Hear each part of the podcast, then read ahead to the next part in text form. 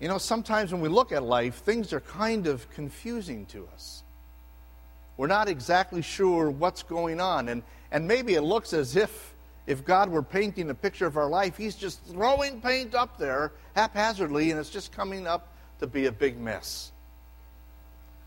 Well, not only can that be confusing to our mind, when you start to mess with life, it also gets to be troublesome for the heart. Today, I want to talk about your heart and ask you a question Do you have any heartaches? Now, heartaches may become because things have been disappointing to you. Things have happened that have been upsetting, that have turned your life around. And you're not sure exactly where things are headed. It's like looking at that painting, it's just all confusing. Have you ever had heartburn? Oh, yeah, you can think of eating some burrito or something that, that gave you some heartburn. Psychologists tell us that when we go through difficult times in life, especially loss, that our heart, our mind, can go through different stages. It can go through uh, denial, and then anger, bargaining, depression, and then finally acceptance. Two weeks ago, we observed a very tragic death the death of Jesus. But you know, we didn't go through any of those stages that the psychologist talked about because we knew that God was creating a new day. We knew that three days later, Jesus would be alive again. Oh, what a difference one day makes. What a difference our God makes. And not just through Easter, but because of Easter, what a difference God can make in our lives. And so, these weeks after Easter, we've been focusing our messages on the fact that we have a new life. And today, I want to talk about that new life that we have as we experience it with a new heart. And we're going to listen to a doctor tell us about it. It's Dr. Luke. Yeah, that guy who wrote that gospel about Jesus, he was a doctor. And the Holy Spirit moved him with his professional background to make some observations about the disciples of Jesus. And he tells us about the heart trouble that they were having even on Easter, but how Jesus fixed that heart. Let's listen in. Now, that same day, that's Easter Sunday, two of them, that is, two of Jesus' larger group of disciples, so not two of the 11 or 12 as we normally think of them, but of the larger group of disciples. Two of them were going to a village called Emmaus, about seven miles from Jerusalem. They were talking with each other about everything that had happened. So they're going back over and they're talking about how Jesus was arrested, how he was put on trial, how the crowd turned against him, how he was then condemned to death, beaten, and crucified horribly, how he was buried. And, yes, even the reports that they were hearing about his body not being in the tomb that Sunday morning. So they're talking about all of those things. But Luke gives us another perspective on it. He says, as they talked and discussed these things with each other, Jesus himself came up and walked along with them. But they were kept from recognizing him, so they just thought he was another traveler. He asked them, What are you discussing together as you walk along? Now, I highlighted that word discussing because in the Greek language, the original language that was used, Luke used a term that was talking Uh, about they're discussing the matter, really, we might call it disputing. In other words, there were some strong emotions being expressed during this. Now, they maybe weren't arguing over the details of what happened, but probably why. Why did all this happen? And it was not just a friendly discussion, it was kind of a, a heated a debate, and we might well just simply say they were confused. What Luke was trying to tell us is, as they were looking back at all these events, they were experiencing some heartache. And that was coming out in this response of dismay, confusion, filled with a lot of emotion at the same time. Now, maybe you have experienced certain situations where things happen to you unexpectedly, and, and all of a sudden you, you, you kind of feel dismayed, confused by it, and your emotions take over. That's exactly what was happening here. They were confused by all these things that was going on and didn't understand what was happening. Well, Luke tells us a little more. When Jesus had asked them, What are you talking about? They stood still, their faces downcast. One of them, named Cleopas, asked him, Are you only a visitor to Jerusalem and do not know the things that have happened there in these days? Luke now makes the observation that what was on the inside of these guys, this dismay and confusion, all these emotions, was now showing itself on the outside. Their faces are downcast. We might put it this way they were depressed. And that happens, doesn't it? When shocking things happen to us and we can't figure it out, we then internalize it and we become depressed and sad over it because our expectation for things has been changed. There's more. Jesus asked them, What things? About Jesus of Nazareth, they replied. He was a prophet, powerful in word and deed before God and all the people. The chief priests and our rulers handed him over to be sentenced to death and they crucified him. But we had hoped that he was the one who was going to redeem Israel. And what's more, it's the third day since all this took place. What you hear coming out from them now is disappointment. We had hoped, in the original Greek it should be translated, and we were hoping. The difference being they were saying this had been something that was in our hearts and our minds for a long time. This is what was carrying us through. We believed he was the Redeemer.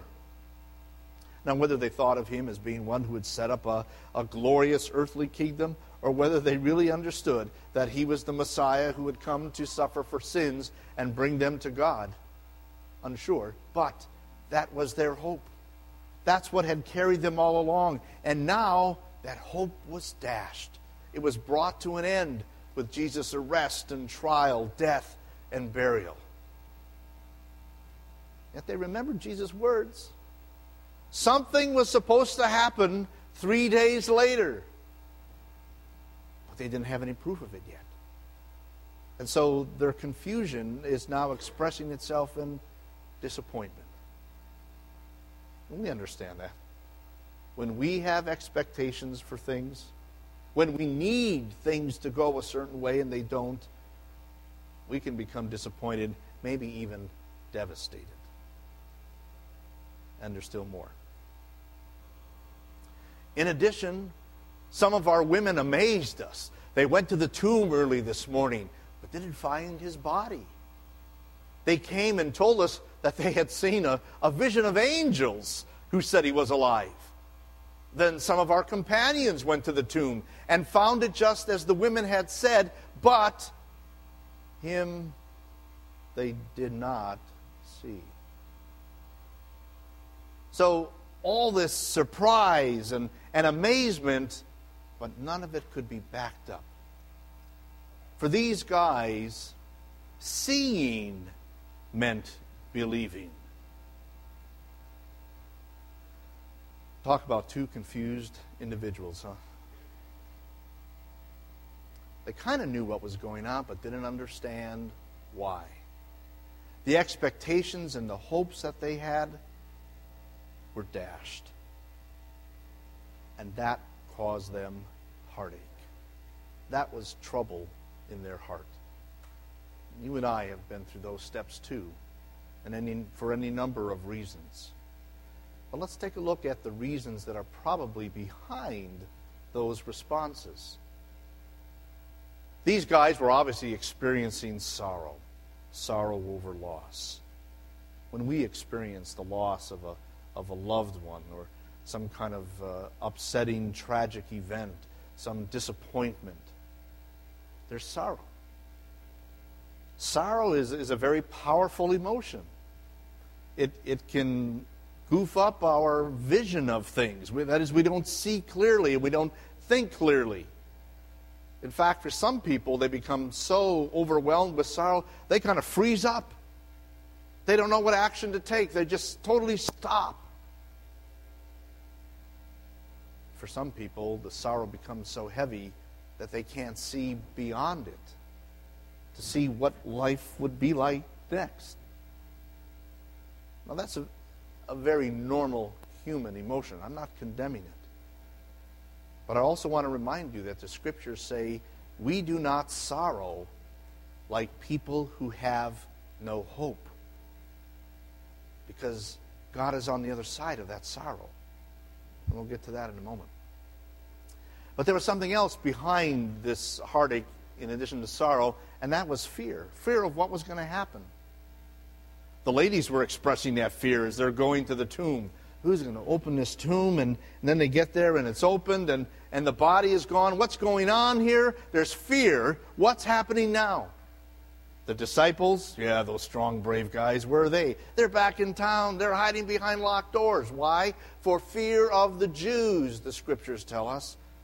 They were afraid what was going to happen to them now as followers of Jesus. Fear is also a very powerful emotion that can disable us and take over our lives. But there's something else yet that was behind the sorrow and the fear that was really causing the heartache. And Jesus points it out. Listen. Jesus said to them, How foolish you are, and how slow of heart to believe all that the prophets had spoken. Did not the Christ have to suffer these things and then enter his glory? And beginning with Moses and all the prophets, he explained to them what was said in all the scriptures concerning himself. You hear what Jesus said was the real problem behind their heartache? It was failure to see God's plan. It was a failure to see God at work through all of this. Jesus points out this was God's plan. This is what was foretold. You know, it's easy for us when we go through situations to focus on what's happening right then and there, right around us. And we miss the purpose we miss the things behind the scenes. All we see is a picture that's been painted that looks very confusing. We need somebody to turn it in the right direction so we see clearly what's going on. And that's what Jesus was pointing out. The Messiah had to suffer and die. The crown of thorns had to come before the crown of glory. this failure to see God's plan at work, oftentimes is what lies behind the heartaches that we experience in life as well. Failure to see God at work. Does your heartache?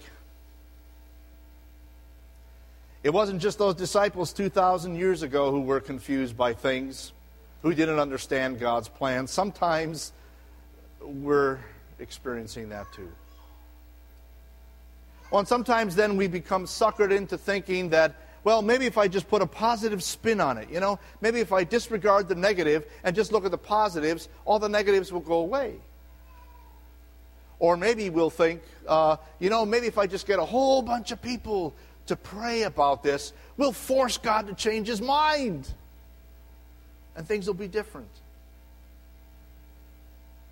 Instead of seeing things for what they are, and realizing God is working behind the scenes. It doesn't mean He wants us to have the heartache. It doesn't mean He has caused the trouble or the disappointment, but He's going to use it. He's going to work behind it. Things don't always go our way in life, but things always go God's way. And with God's way, there's always blessing. So, how do we handle the heartache? What should our response be? Well, maybe these two, I don't know, are they aliens or something? Maybe these two little aliens can give us a hint. I think the one on the left is a woman. if I can't hear your heartbeat, you're too far away. So, what she's saying is, you got to be close so I can hear your heartbeat. You got to be close so I know your love. Isn't that what God is telling us? Maybe you're too far away from me that you don't hear my heartbeat. Maybe you're too far away that you don't realize I'm working and I love you. So when your heart aches, whether it be from some setback or disappointment, some failure, some loss, change in health, loss of a job, a financial setback, when it seems things you've been working at for a long time just aren't happening the way you want them to, what should you do? Just listen for God to give you a new heart. Listen to his promises, like this one. For I know the plans I have for you, declares the Lord. Plans to prosper you and not to harm you. Plans to give you hope and a future. Then you will call upon me and come and pray to me, and I will listen to you. Or this promise keep your lives free from the love of money and be content with what you have. In other words, stop looking at all the things that you think you need in this life to be happy, successful, and taken care of. And then worry when those things are gone. Because God has said, Never will I leave you, never will I forsake you. So we can say with confidence, The Lord is my helper. I will not be afraid. What can man do to me? Just listen to his promises and then take the next step of faith. Look to see what God is doing. Look to see him work a beautiful painting for your life. It calls for faith. And it starts with this step understanding that the reason Jesus is our helper in life is because he is our Savior. That's the key to understanding how heartache can be turned to heartburn. Yeah, I'm telling you, get some heartburn. Not from a burrito or somebody's stew or whatever it is. I'm talking about a different kind of heartburn. Listen to how these disciples experienced it as they approached the village to which they were going, Jesus, and remember, they don't know it's Jesus, acted as if he were going farther. But they urged him strongly, Stay with us, for it is nearly evening. The day is almost over. In other words, it's too late to be traveling on these roads now. Stay with us. They enjoyed hearing Jesus. So he went in to stay with them. And when he was at the table with them, he took bread, gave thanks, broke it, and began to give it to them. Then their eyes were opened and they recognized him. And he disappeared from their sight. Then they asked each other, Were not our hearts burning within us while he talked with us on the road and opened the scriptures to us? They had heartburn, heartburn from the Lord. And here are the reasons why because now they knew the truth. Jesus lives. It is just as God had foretold. God was working his plan. He said he would send a Savior, and he did. Jesus, his own Son, who lived perfectly under the laws of God for them, and then took upon himself the guilt of all of our sin suffering the wrath of God for it, so you and I would never have to experience that. Finally, to rise from the dead, to show He is the Son of God, He is our Savior, sin and death have been defeated, and you and I will live. That's the truth they heard from the Scriptures. That's what set their heart a burning now. And there was another truth Jesus has come to us. They said our hearts were burning when he opened the scriptures. There in God's Word, they experienced God's love. And then, when Jesus sat down with them and broke bread, it was like he was going to celebrate communion with them. And they recognized, This is my Lord who is with me. So it is that God comes to us to give us heartburn too through his scriptures, where he reveals that love and through Holy Communion, where He shows us the proof of His love, to give us His own body and blood to guarantee our salvation. That's the reason we can have heartburn. That's what sets our heart on fire. Now, look what happens when you have heartburn from Jesus. They got up and returned at once to Jerusalem. There they found the eleven and those with them assembled together and saying, It is true. The Lord has risen, and he's appeared to Simon. And then the two told what happened to them on the way and how Jesus was recognized by them when he broke the bread. You see what happens when you get heartburn from Jesus? Your faith is ignited. Because heartburn takes place in the very cradle for our faith, our heart. When we hear the truth of God's love, of Jesus being present in our life, then our hearts are set on fire. They have life because Jesus has come into them, and Jesus is the life. Those hearts are now warmed and comforted with that forgiveness and assurance of His blessing and then that faith starts to glow. I wonder what their faces looked like when they saw that it was Jesus. And how excited they were when they said, Weren't our hearts burning? Joy was now evident in their life. And they did what oftentimes we do when we get excited about something. You start to do something, you start to tell other people. And that's what happened here.